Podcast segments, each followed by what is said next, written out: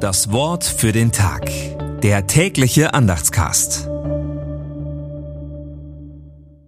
Freitag, 12. Januar 2024.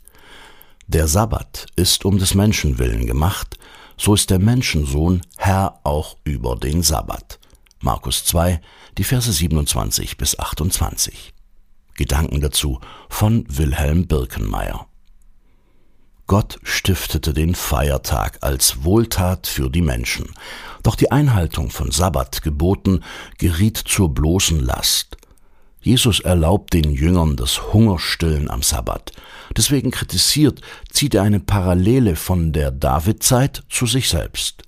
Wie der König David damals für die Seinen sorgte, so ist Jesus der Herr über den Sabbat und über die damit verbundenen Zwänge, um davon zu befreien denn er ist gekommen, auf dass die Seinen das Leben und volle Genüge haben. Die Zeit des Klagens ist zu Ende.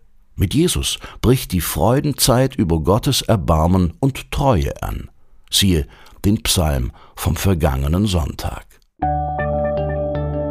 Das Wort für den Tag. Der tägliche Andachtscast. Präsentiert vom Evangelischen Gemeindeblatt für Württemberg. Mehr Infos in den Show Notes und unter www.evangelisches-gemeindeblatt.de.